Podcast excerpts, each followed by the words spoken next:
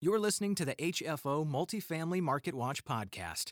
Apartment owners who need to know trust HFO, the leading source for multifamily information in Oregon and Washington. Welcome back to HFO's Multifamily Market Watch podcast. It's Monday, October 4th. I'm Mike Pierce, HFO research analyst.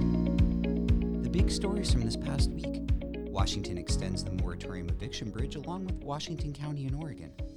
We discuss why multifamily is still the most favored asset class. Let's define suburban living and how multifamily rentals fit in. And Seattle area home prices take the biggest 12 month jump ever. HFO's podcasts are sponsored by the real estate and construction firm of Baljanik LLP. HFO is your leading multifamily real estate firm in Oregon and Washington. Now, on to our news briefing. The Washington moratorium extension was granted as counties continue working to get relief funds out to more renters. The move comes after Seattle's extension of its pandemic related eviction moratoriums by executive order of the mayor on Tuesday. Mayor Jenny Durkan cited the current wave of Delta variant cases and the ongoing effort to distribute aid to tenants with rent debt as reasons for the city's extension. Washington is one of several states that enacted a moratorium against evictions as a result of the ripple effect of COVID-19 pandemic on households, including hospitalizations, death, and job loss over layoffs. Evictions with 60 day notice are still allowed when the landlord intends to sell or move into the property, or if an affidavit declares that the tenant created health or safety problems. Inslee has extended the moratorium protection several times.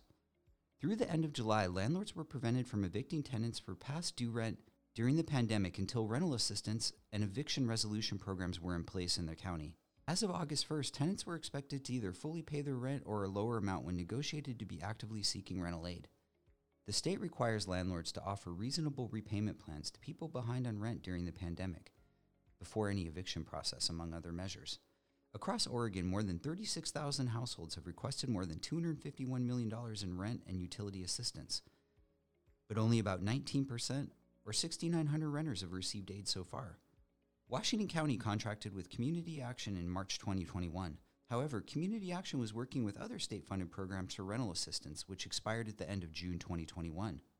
While some county ERA funds were expended prior to June 30th, Community Action began deploying ERA and other funds more significantly in July of 2021.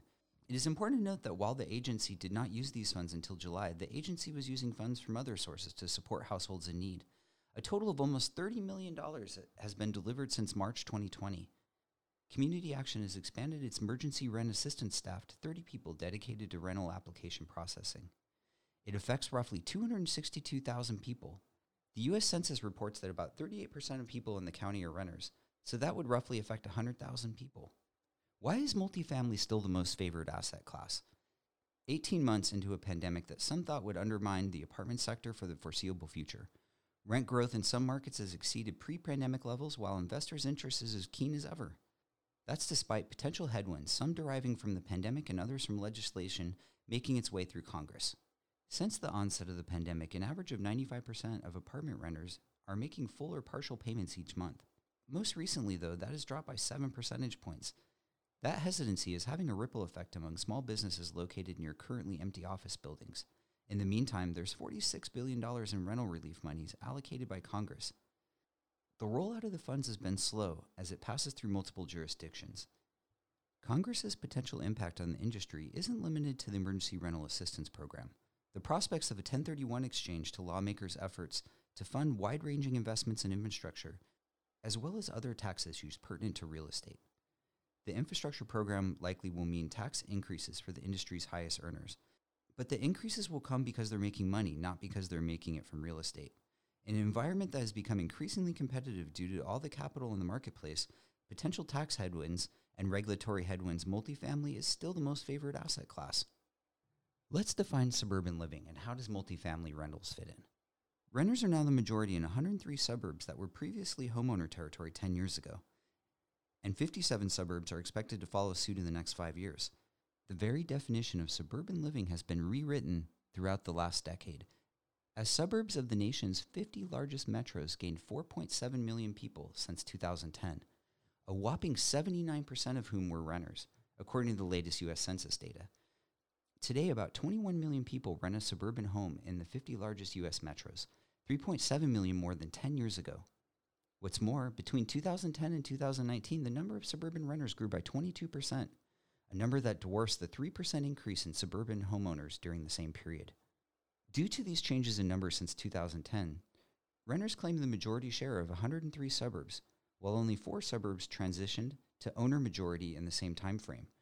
Moreover, the latest census data shows that nearly two out of every five people in today's suburbias are renters, making an average share of 39% in the suburbs of our largest metros. This is a trend that we will be following closely. Seattle area home prices take their biggest 12 month jump ever. Seattle has clocked another month of record breaking home price growth. But it's not good news for everybody. Seattle area home prices climbed 25.5% year over year in July, the third fastest increase in the country behind Phoenix and San Diego, and Seattle's highest ever 12 month jump, according to the latest S&P CoreLogic, released Tuesday. The index reports a three month rolling average of home prices and lags by two months. Nationally, prices climbed nearly 20% year over year in July, according to Case Shiller. July 2020 was still early in the pandemic, but prices in the Seattle area were already on the rise as potential sellers held onto their homes and buyers looked to take advantage of low interest rates. CoreLogic Deputy Chief Economist Selma Hepp says the surges are due to investment buyers, millennial home shoppers, and people that just want to move up with bigger budgets help drive price increases over the last year. The slim housing supply hasn't helped either. Thanks for listening. We'll be back next week with a new edition of Multifamily Market Watch. Be sure to check out our most recent HFO TV interviews. Latest video features Michael Anderson discussing updates to the Portland exclusionary zone. HFO TV interviews are available on our website or our YouTube channel. You can always stay up to date on multifamily news throughout the week by visiting or subscribing to the Northwest Apartment Investor blog, available on our website. Thanks for listening and talk to you next week. Stay in the know with HFO. Listen to podcasts, read the latest news, or watch exclusive HFO TV interviews. Connect to our blog, podcasts, or video interviews directly from our website at hfore.com.